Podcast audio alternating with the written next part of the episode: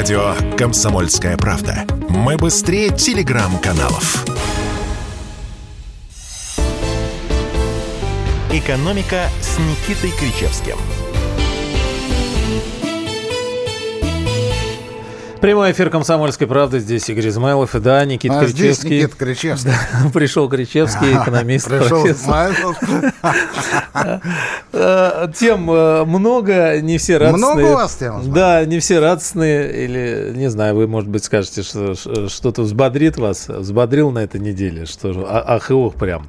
Восьмой пакет Евросоюз э, санкций посчитал, ввел. Ну, взбодрил, конечно. Взбодрил. Вроде восьмой, казалось бы, да, но уже там, что обращать внимание а пишут, что чувствительные уколы.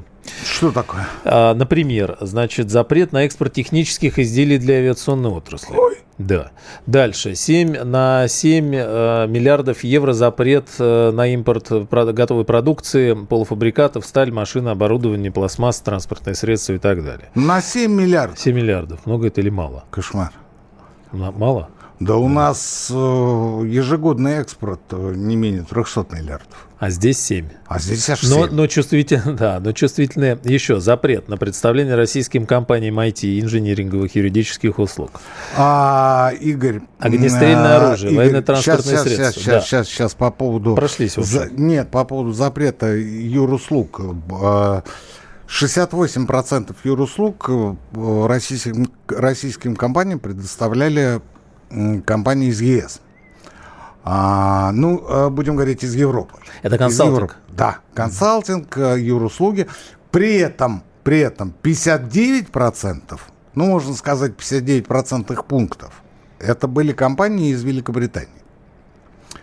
А, здесь очень важно. Запрет на услуги, но не за участие в спорах. То есть услуги вы оказывать не можете, а представлять интересы России, российских компаний, например, там, в высоком суде Лондоне, пожалуйста, как был, так остается. То есть а, формулировочка не то чтобы размытая, но звучит она очень воинственно и тревожно, а на самом деле а, юруслуги а, мы умеем уже и сами себя а, оказывать, к тому же у нас много а, специалистов, подготовленных по европейскому заокеанскому праву. А вот что касается споров, вот тут, конечно, без иностранцев не обойтись. И споры, споры в этот пакет не вошли. То есть, если у нас возникают какие-то проблемы с э, иностранными компаниями, и мы должны будем судиться в высоком суде Лондоне или там в Стокгольме, или mm еще где-то, не принципиально. Как был, так и остается. А в какой степени сами эти суды еще актуальны? А, ну, в том смысле, что... Ну, я например, не знаю, «Газпром» будет да. судиться с «Нафтогазом» в Стокгольме. Но прошлые суды как не очень были, по-моему. Ну, по, здесь, может, повезет.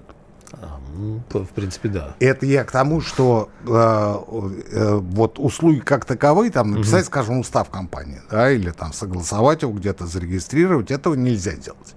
А что касается вот э, подобных судебных вопросов, как был, так и остается. То есть для непосвященного зрителя, слушателя, читателя это выглядит, конечно, ужасно. Для тех, кто хоть немножко разбирается в проблематике, ничего страшного, едем дальше. Следующий пункт какой? А, кстати, это на секунду еще по поводу консалтинга, который, э, так это или нет, который э, сидел все эти годы при всех министерствах, и э, в особенности финансово-экономического блока. И... Это аудиторы. Это аудиторы. Это аудиторы. Ну, американцы, кон... то, то, что называлось McKinsey. McKinsey это консалтинг. Угу. Он как был, так остается. Он называется Яков и партнер. Теперь сейчас. да. да. Причем McKinsey далеко не самая удачная консалтинговая компания, которая в свое время люто обкакалась. Причем на протяжении, на протяжении десятилетий она это делала. И я удивляюсь, что ее, а, ее все равно, ее все равно выбирают, рекомендуют. И я полагаю, что это происходит не без участия коррупционной составляющей, не без участия откатов. Почему? Зачем они вообще? Почему? Почему? Потому что, потому что, когда тебе на уровне министерства, начальник департамента, там, и же с ним рекомендуют общаться а, с консалтингом из маккинси составлять там какие-то планы, ну, например, там, по а, улучшению транспортной ситуации в Москве. Угу. Это э, не абстракт, например, так и было да, при этом э, McKinsey говорят заранее э, подготовленные результаты, как, которые должны быть, да, мы понимаем, что там речь идет о том, что шахер-махер, и рука руку моет. А, но когда мы э, отматываем э, пленку назад и смотрим, как Маккинси себя чувствовал в предыдущие годы, мы вспоминаем, вот у меня самый известный пример, это во, во второй половине 80-х, самый запоминающийся для меня пример, во второй половине 80-х Маккинси наняла компания AT&T американская, да, для того, чтобы э, для того, чтобы Маккинси посмотрела а, будущее беспроводных и проводных телефонных линий. Угу. Вот что лучше? Что лучше, по мнению Маккинси, потому что мобильный телефон тогда только-только входили в оборот, они еще были там а, большими чемоданчиками, строили безумно, стоили безумных денег, и непонятно было, а, как они себя поведут в будущем. Да? И перед Маккинси поставили вопрос, посмотрите, как, как это будет, потому что мы крупнейшая телефонная компания-монополист в Соединенных Штатах, и а, куда нам двигаться? Вот. Маккинси долго-долго думал, пересчитывал доллары, которые им заплатили за а, этот консалтинг, и сказал, что мобильная связь не актуальна и что за а, мобильными телефонами нет будущего. То есть вы как тянули свои провода, так и тяните, и все у вас будет хорошо, а мобилка это будет, ну, скажем так, баловство. баловство игрушки, да. игрушки будут для богатеньких туда-сюда. Кончился и сдали, сдали, сдали этот отчет, естественно, там банкет и так далее, все остались очень довольны, начали э, э, тянуть провода с удвоенной утроенной силой, кончилось это тем, что в вот здесь точно не могу сказать, то ли в пятом году, то ли в десятом, э, то подразделение, которое э, занималось в AT&T, а, беспроводной сетью, то есть мобильными телефонами, выкупила AT&T, который к тому времени оказался банкротом. Кстати, как и у нас. Она просто выкупила мать. Да. Понимаете, она выкупила материнскую компанию. Хотя поначалу там было подразделение, ну вот mm-hmm. два, два человека там было, Грищевский и Измайлов. Ну, может быть, там еще секретарь у них была, ну, шел кофе там, я не знаю, там, может, курьера какого-то там за пиццей бегает, да? Вот такое вот было подразделение. И, ну, это было вот в середине 80-х. И за 25 лет получилось так, что э, Кричевский с Измайловым в, э, вышли в отдельное подразделение угу. и развились так, что э, смогли через 25 лет выкупить поглотить материнскую компанию, да. не поглотить Купить. Купить. Купить со всеми потрохами. Это было, это было на а, основе прогнозов Маккинси, которые они выдали в 1986 году. Это где-то, кстати, даже есть в интернете, я сейчас не буду врать, э, вводить в заблуждение, где-то можно посмотреть, почитать, но я встречал много раз. Я в чем про них спросил? Я вот помню прекрасно 2014 э, год, и вот даже сейчас нашел, статья на известиях висит. Центробанк меняет систему управления рисками. Все опасности, последствия американских санкций для Центрального банка просчитает компания из США. Это Оливер Ууман, все, все, все то, PricewaterhouseCoopers и так далее. Но все. Pricewaterhouse это аудитор. Но, тем не менее, все эти годы, получается, значит, вот консалтинг, аудиторы, все, все эти американские компании просчитывали риски от американских санкций. С 4, ну, и раньше, с 14 вот мы приплыли к тому, к чему приплыли сейчас, восьмой пакет санкций Евросоюза. А кто просчитывал для нас последствия этих санкций? Теперь вопрос риторический, да? И ну, понятно, что никто. Ну, то есть у нас есть э, аналитический центр, он, конечно, там как мог прочитал эту историю при правительстве. Угу. Вот, но э, как его прочитаешь, когда все карты у них на руках, а не у нас. Потому что вся информация, которая им нужна, через аудиторов, через консалтеров, угу. через ту же McKinsey, тут же передавалась спецслужбам. И э, мы сегодня много будем говорить о пятой колонии. И когда э, в позапрошлом, по-моему, году Мишусин подписал постановление правительства 622 о том, чтобы запретить деятельность иностранных аудиторских компаний в России, все поначалу захлопали в ладоши, потому что понадеялись на то, что эта информация не будет уходить. А это ведь стратегические компании, банки, финансовый угу. сектор, там, и пенсионные фонды и прочее. Вот. Но пятая колонна в Минфине оказалась настолько живучей, настолько умной, что они обошли и это постановление, и следующее постановление. И настолько укрепились на рынке аудиторских услуг, они его подмели под себя, что сегодня просто я вот э, каждый день смотрю ленту, я не вижу ни одного а, подтверждения, чтобы э, кто-то как-то пытался, ну, хоть чуть-чуть сдвинуть эту историю, хотя на самом деле а, я у себя в, в, в телеграм-канале писал неоднократно, как это сделать через Государственную Думу. Нет! Нет, потому что пятой колонной и а, эти огромные деньги – Никита Александрович, вы к пятой колонии и к делают, к делают, делают свое, делают свое э, черное дело. Да, мы прям отдельно разберем. И, и чтобы закрыть нам этот э, восьмой пакет, э, минутка остается все-таки резюмер. Насколько чувствительно он будет здесь? Вот и авиационная отрасль, и а, мы вот некоторые моменты разобрали. В целом, они поджимают э, ну, для галочки. Для галочки? Для галочки.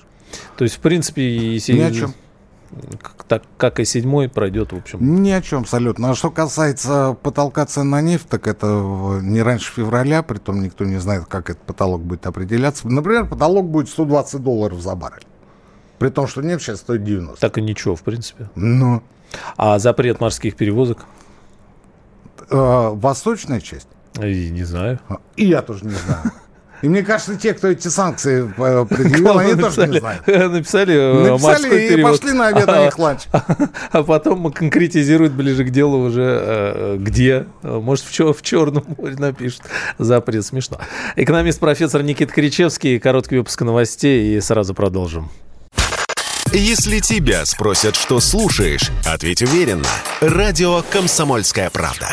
Ведь Радио КП – это самая топовая информация о потребительском рынке, инвестициях и экономических трендах. «Экономика» с Никитой Кричевским –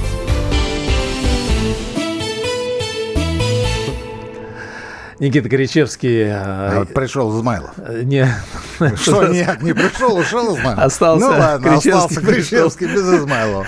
А, Владимир Путин провел совещание по экономике, как раз тоже снижение инфляции, борьба с санкционным давлением, призвал власти обеспечить дальнейшее э, устойчивое восстановление макроэкономической динамики, обратить внимание на слабый потребительский спрос. А, если а что на него обращать внимание? А вот банки... Денег у людей нет. А, а есть? Нет. Нет. Поэтому так, и... так доходы падают, поэтому спрос падает. Ну да, а тогда что надо? Ну, это э, э, один момент. Сейчас мы, может, от, от частности, пришло на фоне истории с частичной мобилизацией, а всем остальным, значит, э, ну, власть резонно говорит, что надо поддержать тех, кто отправляется, там могут быть проблемы с ипотекой, надо доплатить, еще что-то. А пошли сообщения о том, что, значит, банки начали поднимать ипотечные ставки, мол, они перестраховываются от рисков. Это первый, второй, ипотека начала сыпаться, меньше стали выдавать. Выдавать или, или еще или обращаться с учетом того, что нет денег, ну, цены а, космические? А, это само собой, но выдавать стали меньше, потому что а, за ипотекой обращаются люди, как правило, по, ну, скажем так, мобилизационного возраста. То есть э, ну, люди, которые да, потенциально, да. потенциально подпадают под Средний а, возраст работоспособный. Да, угу. да. Ну вот э, сержантский состав до 35 лет, младший офицерский до 50 лет, то есть те люди, которых потенциально могут мобилизовать. Это значит, что э, теоретически они могут э, прийти и написать заявление о кредитных каникулах. Банку невыгодно. Конечно, невыгодно. Но, э, да, но с другой стороны, не то время, чтобы думать о выгоде банка, в принципе. Это мы понимаем, Игорь. Это мы понимаем. Но это не понимает регулятор. В этом загвоздка. Не... Вот Дегтярев в понедельник, хабаровский губернатор, угу. э, в, в понедельник сказал о том, что а, ипотеку а, при ипотеке мобилизацию нужно признать страховым случаем. Что это значит? Что это значит? А, это не форс-мажор, при форс-мажоре ты не можешь предъявить, потому что форс-мажор это по, то, что не учитывается в, в страховке. А страховой случай это значит, что тот, кто тебя застраховывал, это неважно, кто это. Регулятор, банк, страховая компания, не принципиально в данном случае, выплачивает, гасит за тебя кредит.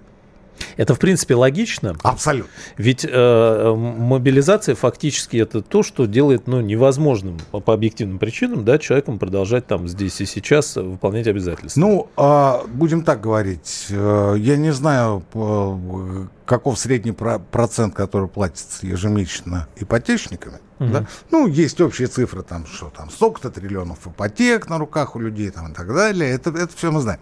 А сколько ежемесячно процентов платят в среднем на одного ипотечника, я не знаю, этих цифр нигде нет. А,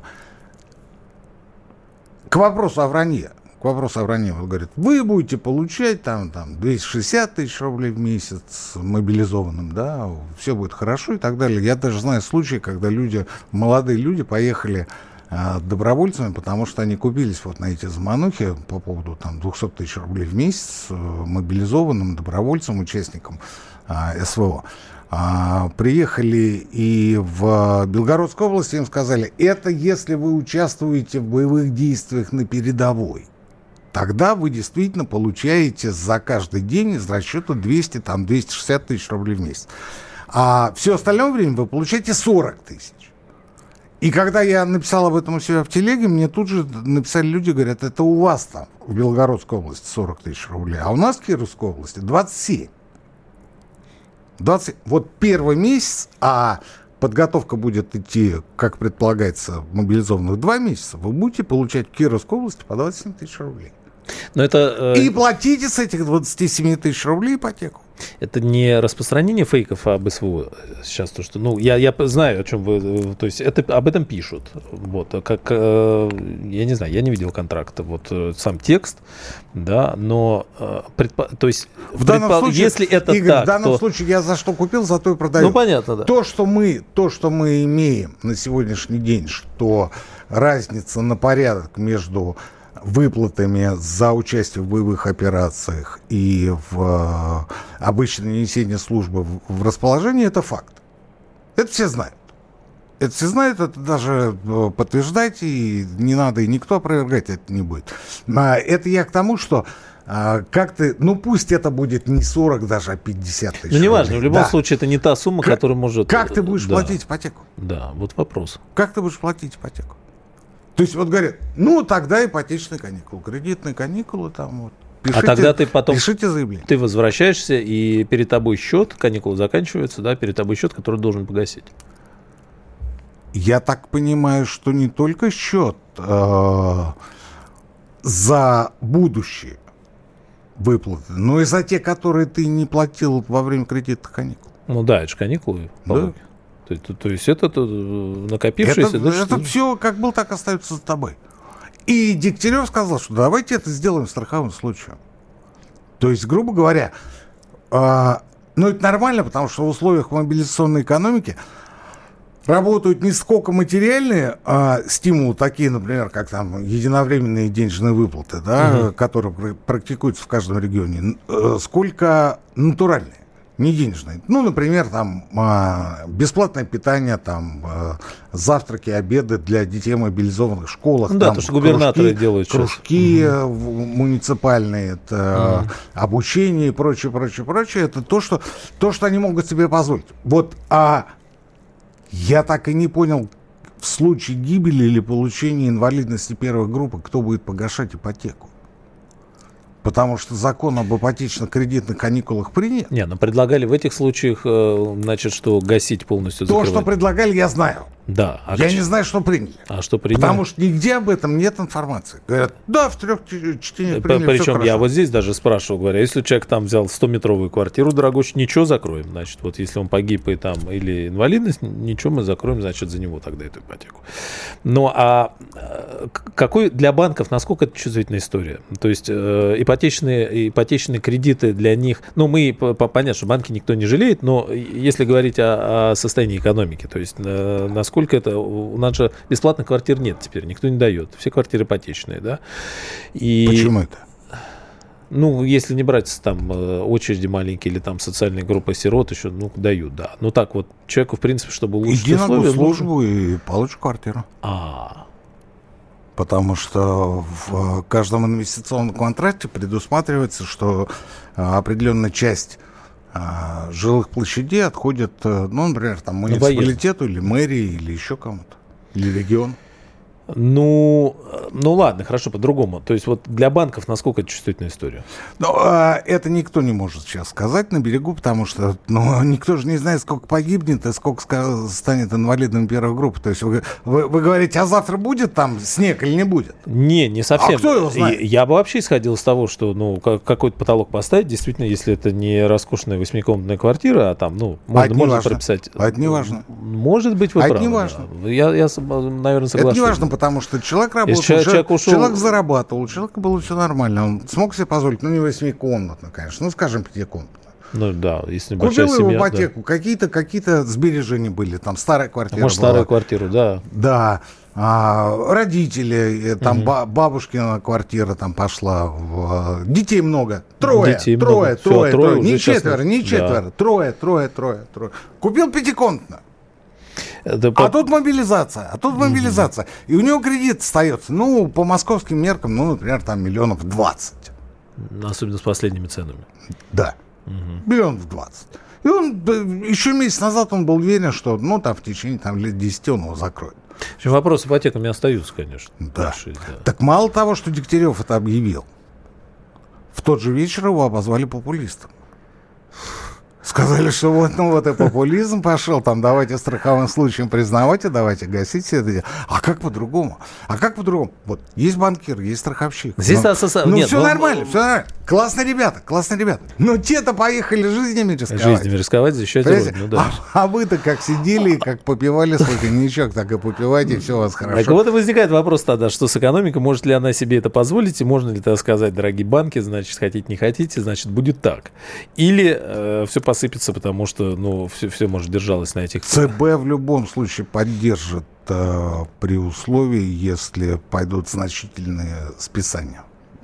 Каким образом это, эта поддержка будет? Ну, вот несколько лет назад, помните, э, выдавал ЦБ э, системным банкам, таким как, например, там Банк Открытия там, или там Бинбанк, он да. выдавал кредит под 0,51% годовых.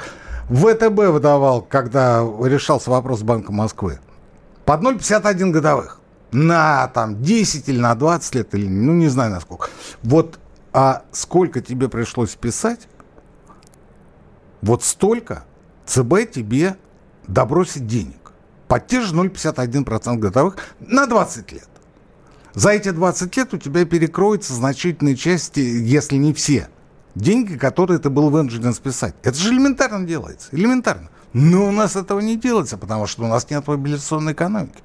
Потому что у нас вместо мобилизационной экономики присутствует пятая колонна. У нас а присутствует... мобилизационной экономики пятой колонны после новостей. А присутствуют сейчас... люди, которым это все глубоко по барабану и которые желают на самом деле поражения России. А не больше, не меньше. мобилизованные по-прежнему должны будут, э, это вопрос, платить налоги, подавать отчетность, если это предприниматели? Обязательно. И этот вопрос пока... пока Налоговых каникул вообще нет, никто о них не говорит. А если человек предприниматель или пышник, он должен все вовремя. Никита Кричевский, экономист-профессор, после новостей «Пятая колонна». Радио «Комсомольская правда». Никаких фейков, только правда. «Экономика» с Никитой Кричевским – Экономист, профессор Никита Кричевский здесь. А, лучший ведущий Игорь Измайлов. Тоже да, здесь. да ладно вам. Пришел, да. опять пришел. А, пятая колонна. Мы, как, вот э, касаясь темы а, экономики нашей и, и вот совещания, которые проводятся, да, и про ЦБ говорили. И говоря о мобилизации частичной в связи со специальной военной операцией, неизбежно все говорят всегда, что экономика тоже должна разворачиваться на рельсы соответствующей ситуации, соответствующей повестки, соответствующей времени. И вот, Игорь, вот все сегодня, давайте, давайте э, превью небольшое сделаем, все сегодня ржут над Лукашенко который сказал, там цены сто раз два, и тоже все сказали, идиот, там дурак, колхозник, там ничего цены не понимает. Не поднимать, Дебил да. там, все там. Ну что так, что только не несут про него. Я целый день езжу, слушаю, говорят, ну, ну просто там, ну конченый дебил. Ну как вот можно там цены там остановить, да. там экономика. Экономика в Беларуси государственная, по факту государственным, потому что нефть, газ, электроэнергия, все остальное, то все это регулируется государством. Да предприятия крупные. Крупнейшие предприятия, те же там э, тракторные заводы КамАЗ, и прочее. Да, да, Гумсельмаш. Да, да, они все государственные. А, НПЗ государственные. Вот. А цены растут. И они говорят, ну, а посредники, как, как же он сказал там, а, дилеры Шмиллера. Я прям, я прям слышу себя, он такой говорит, там, Шура Мура, там, дилеры Шмиллера, то есть такой, у него уже такая блатота пошла, да, и он говорит, там, цены стоят, цены стоят. По сути, по сути, Лука опять показывает нам пример, в данном случае пример той самой мобилизационной экономики, о которой мы говорим. Вот. Но у нее это прозвучало, значит, ввести запрет на повышение цен, ну, то есть то, что ласкает наше отечественное ухо, да. А не дай бог кто-то в бухгалтерии проведет задним числом какие-то расчеты, перерасчеты, значит, э, все. Э, запрет на повышение цен 6 октября. Вот, на раз-два, да.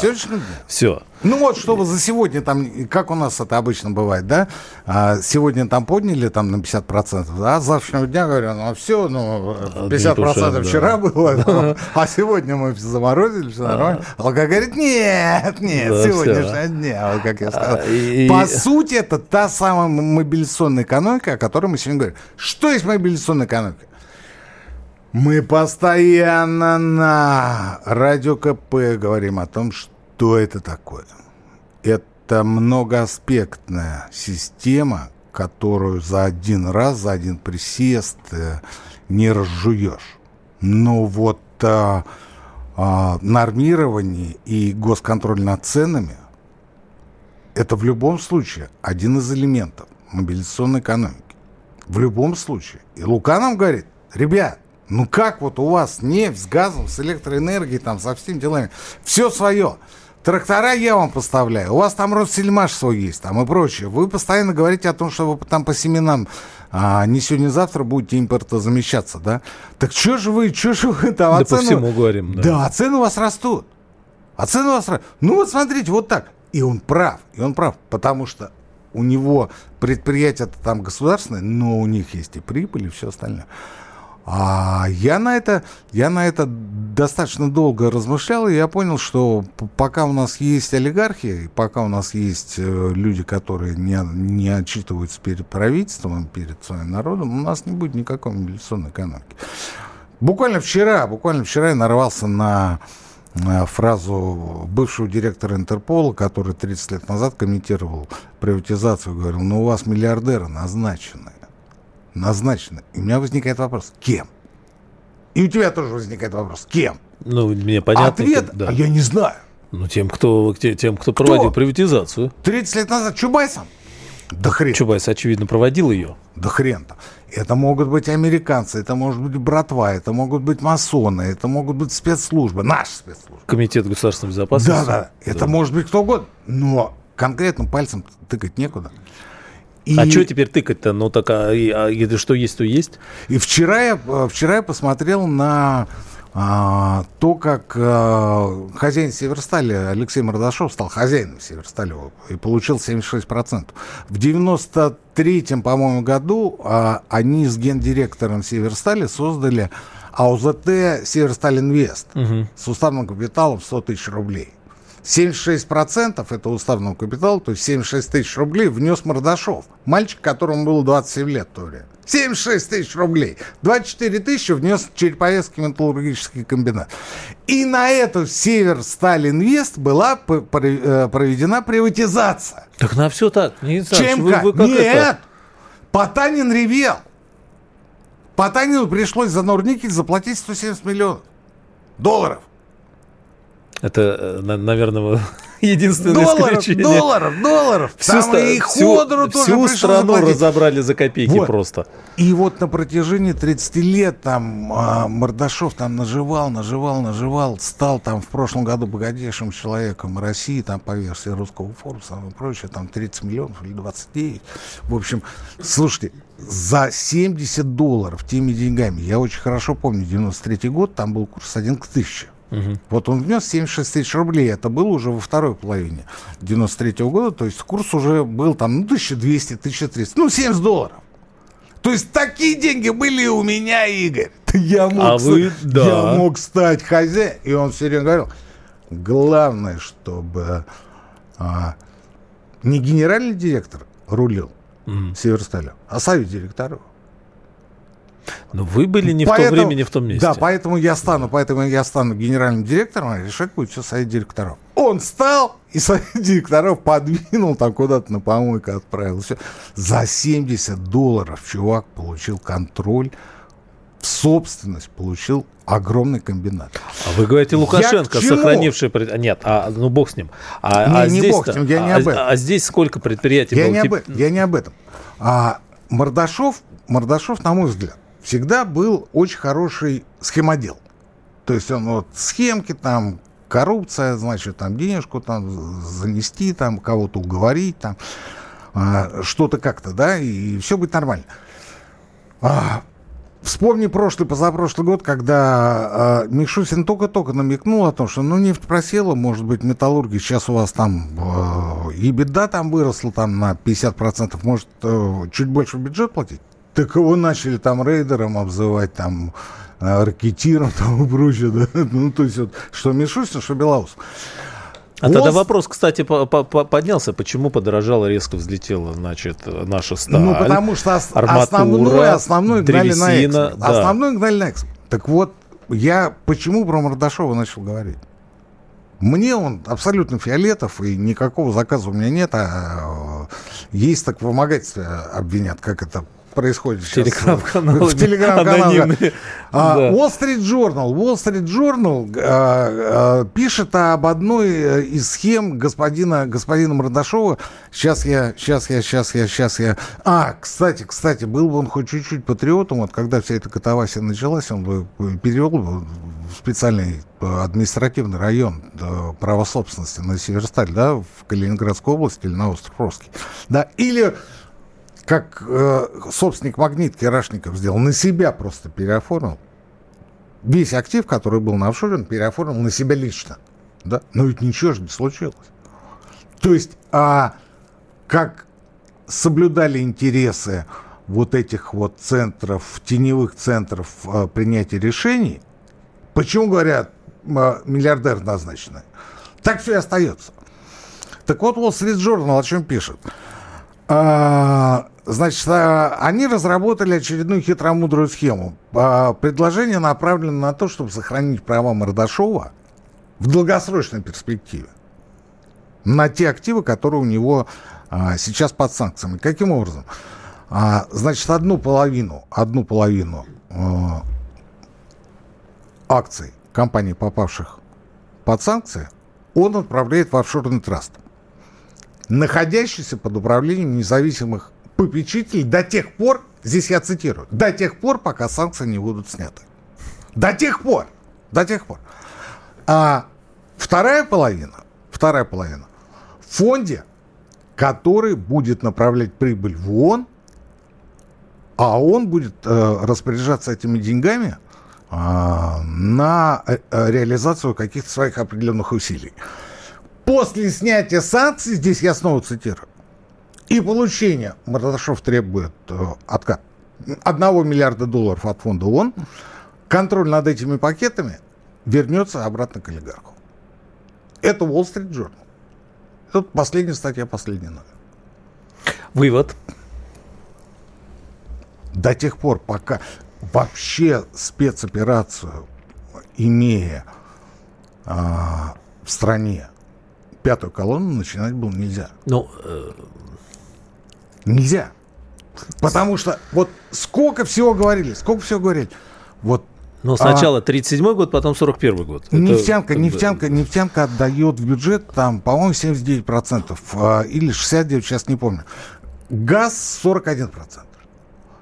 А эти ребята там 7-8%. Угу.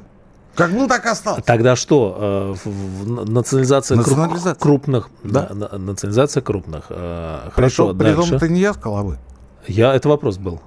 А вы сказали да. А вопрос был риторический. Ну, а, а, а дальше? Управление э, ну, в рамках там акционерного общества или что-то, и управление э, кем? Ну, они, Гос... как, они как работали, так и будут работать. Ничего не изменится. Просто право собственности переходит обратно к государству. Ну, потому что за 70 долларов купить крупнейший комбинат металлургический. Никита Кричевский, экономист, профессор э, студии «Комсомольской правды». Сразу после новостей продолжим, еще тема есть. Радио «Комсомольская правда». Только проверенная информация. «Экономика» с Никитой Кричевским – С Никитой Горячевским зато мы про мобилизационную экономику, пятую колонну, и э, сводящись, кстати, вот о ценах, да, крупные, э, крупные, кстати, что, э, сырьевые компании или или и производственные тоже э, должны каким-то образом быть э, возвращены? Ну, всего в России порядка 50 компаний, которые формируют 45% бюджета. Вот нам говорят, вот, там малый бизнес, там еще Ребят, ну успокойтесь вы с малым бизнесом. Малый бизнес это там а, миллионы, миллионы предпринимателей, миллионы, которые в массе своей, в массе своей составляют миллионы. Угу. Порядка 10 миллионов человек в массе своей приносят половину бюджета. В массе своей. В массе своей. А вторую половину бюджета приносит порядка 50 крупнейших компаний. Таких, например, как Норникель, Лукойл, а, Тажмагнитка, угольщики, тоже частные компании, да, и Северсталь. Северсталь. Ну, Роснефть с Газпромом, само собой. Но нефтяники платят, я же говорил, сколько? 79%. 79%. А, а что касается металлургов, горнодобывающей сферы, ну, там, ну, не 7-8, конечно, порядка 20%, но как был, так остается. Почему? Почему? Неужели потому, что миллиардеры назначены, и мы никак не можем понять, кто их назначил? Неужели потому, что а, высшая власть в России сохраняет статус-кво и не может поднять, уж извините, за вульгарщину свой хвост на а, этих людей, которые стоят за тем же самым Мордашовым? Я не знаю. Ответ, ответов на этот вопрос нет, зато у меня есть еще одна история по поводу пятой колонны. Она касается многолетнего помощника господина Кудрина, либерального фундаменталиста, который а, на протяжении 15 лет занимается исключительно тем, что критикует власть, критикует страну, причем за все, причем за все. То есть критикует за то, что он сделал в свое время. Вот он, например, там... А, централизовал налоги, да, отобрав у регионов, у муниципалитетов э, основную часть налогов для того, чтобы они приходили на поклон в Москву к нему. И а, он а, милостью своей раздавал эти деньги обратно, да, вот. Но он за это критикует. Он за это критикует. У Абрамовича, когда он был губернатором Чукотка, на постоянке в Москве жило порядка 30-40 лоббистов, которые занимались тем, что ходили по кабинетам и выбивали деньги, которые предназначались Чукотке. 30-40 человек. Эта информация не публичная, считайте ее фейком. Не суть. Есть такой Павел Демидов. Павел Демидов, которого а, я, возвращаясь к нашим дням, а, Кудрину за пакет акций предложили порулить Яндексом и, значит, а, вывести Яндекс а, из-под... А, а, всевидящего российского ока для того, чтобы Яндекс был там, э, по-прежнему оставался международной компанией, потому что у Кудрина авторитет там и так далее. Так вот, он отправил туда Павла Демидова, который у Кудрина на протяжении многих лет был помощником, э, директором департамента там по общественным коммуникациям, прочее, прочее. Я тут нашел а, информацию о том, что в середине нулевых, в первой половине второго десятилетия он активно сотрудничал с московским, с московским центром Карнеги. Да? Ну, ныне экстремистская, запрещенная. В данном случае я не знаю эти речи. А, в 2014 году, после присоединения Крыма, а, они подготовили доклад. Павел Демидов был активным участником подготовки этого доклада под названием «Взаимодействие с Россией. Возвращение к сдерживанию». Это Московский центр Карнеги. Угу. Доклад. Повторюсь. Взаимодействие с Россией. Возвращение к сдерживанию. Авторы доклада написали, что для США делом принципа должна стать политика непризнания присоединения Крыма, цитирую, и защита украинских интересов. Это Павел Демидов, это чувак, который работал в счетной палате, занимался открытостью. российской экономики для всего мира, потому что это всем будет удовольствие. Здесь опять цитата. Среди других советов в том накладе предоставление Украине масштабной военной помощи для противостояния России 14 год. Все это есть. И в интернете в том числе. Дела только нет, да? Разработка стратегии отказа от российских энергоносителей, так называемых адских, адских санкций. Это он писал в 2014 году. Угу. Здесь, в Москве. Про западная информационная пропаганда, инструментами которой должны стать, вновь цитата, представители российского гражданского общества. То есть те, которые сейчас в основном э, признаны иноагентами.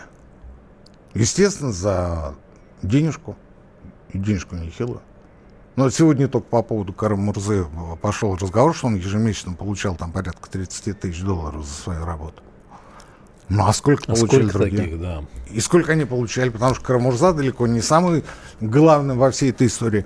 Вот. И а, он ушел, он, а, он ушел в Яндекс, и когда он был еще при непосредственно Кудрине, он говорил о том, что здесь я его цитирую снова. С уходом Лихачева, Сахарова, Солженицына, Ростроповича, Вишневской людей с незапятнанной репутацией в стране осталось очень мало. Одним из источников новой экспертной гражданской легитимности может стать международное сообщество. Мы должны зарабатывать себе репутацию легитимность на международном уровне, а потому что больше негде, конец цитаты. И вот этот вот дяденька работает в Москве, в Хамовниках, в штаб-квартире Яндекса. Он до этого работал в э, счетной палате, постоянно с господином Кудриным. Все хорошо, все в порядке. Не уехал, дела нет, да? Все, все нормально. Все нормально, все хорошо. И вы хотите сказать, что вы при таких, а, безусловно, прогрессивных, кавычках, акторах сможете что-то солидное, основательное сделать э, в, э, во время проведения СВО? Ничего не получится. Ничего, потому что столько агентов влияния у вас за спинами. Мы начинали сегодня разговор с Маккинзи, с аудиторов, которые просто послали правительство, с международных аудиторов. Они до сих пор здесь, все нормально, информация как уходила, так и уходит. Вся информация, потому что аудитор это те же самые. И заканчиваем на аналогичной ноте. Только там в одном случае Мордашов, причем Э, Wall Street Journal пишет, что предложение Мордашова о создании, значит, фонда и помощи ООН не выглядит неоднозначно. Это значит, что шансы есть. И я не сомневаюсь, что американцы скажут, давай, окей, но при одном условии. Ты в России будешь поддерживать усилия по смене, в кавычках, режима. Ну, естественно, да. И когда санкции с тебя снимут, все твои активы как были, так и остались твоими, они как были, так к тебе и перейдут обратно. Угу. Мы с них санкции снимем, все будет нормально. Удивительно, что кто-то этому поверит, но... Рим предателям не платят. Да. Но Мордашов об этом не знает, вот, потому, потому что, Игорь, ну потому что не слушает радио «Комсомольская правда», слушаем ведущим Измайловым. Да, мы как-то это... Я вас тоже начали с того, что спросил, а чего позитивно, закончили на том, что, в принципе, что вы говорите, не удивляет, наверное, никого сейчас. Но... Но такая конкретика удивляет, потому что ее больше нигде не услышишь кроме как у нас. Да, и как бы даже ничего делать-то вопрос, а почему и когда. Ну что, дела должны быть массы, вот национализация, как это, вот, вот надо проснуться, и, и вот что, будет указ, да, или должен быть, и э, какие-то люди придут, проведут трансформацию, преобразование там в, в огосударствление, это Игорь, назначат я боюсь, цены. Я боюсь, что мы уже не успеем. Я боюсь, что мы уже не успеем. Мы же а, мы же хотели правду. Мы да. же да, мы же за, хотели закончить на том, что Андрей Картополов, да, бывший замминистра обороны, да, прозрел, совсем уволился, сколько года два, да? Уволился, да. уволился из Минобороны и прозрел, ну потому что вышел из той системы координат. И а, а сейчас он председатель комитета Госдумы по обороне. Да. Он говорит, надо перестать врать. Мы не раз об этом говорили. Ну так и переставайте. Но, но как-то не доходит до отдельных руководителей. Ну не доходит. Live, да. Не доходит, да. И все думали, что вот мы сегодняшнего дня проснемся и прекратим врать. И ничего не случилось, ничего не произошло. Да как вы... про импортозамещение врали, так и врем. Вот, я хотел сказать, да, вы вранье более широким видите. А что с импортозамещением все эти годы? Ой, это вопрос к Мантуру. Это вопрос к Чемизу. Это вопрос к тем, кто должен был а, просто заполонить танками армата поле боевых действий на Украине. Беспилотниками, кстати. О, они да. там должны летать там просто больше, чем э, грачи, сорок, ворон вместе взятых. Так не только, не только в армии. Где, э, значит, э, если всю экономику взять и пальцем вот пройтись по, по, по направлениям, выяснять, что у нас все есть, но как ты что-то берешь, значит, семена с вопросом, да, там надо импортозамещать, надо это импортозамещать, детали, техника, микроэлектроника, станкостроение, черт возьми, везде все надо замещать. Ну, надо перестать врать. А для этого, для начала, закрыть программу «Экономика» с Никитой Кричевским. Утром ну, за... просто закрыть, потому что, потому утром, что хватит утром брать, хватит брать, да. Утром закроем программу, вечером а вечером, а вечером у нас опять все хорошо. Надо закрыть тех, кто говорит правду. Надо закрыть тех, кто говорит правду. Здесь еще в этой студии есть один товарищ, которого тоже надо закрыть. Сергей Александрович Ключенков по фамилии Мардан. Ну, это... потому что, потому что хватит. Потому что хватит. Вот, вот не будет Кричевских, Марданов, Измайлов. По утрам, по вечерам. Да, да, и прочее, и прочее. И тогда у нас все будет хорошо. Правда в эфире «Комсомольской правды». Никита Кричевский. Каждую среду, каждый четверг. Спасибо, Никита Александрович. Экономика.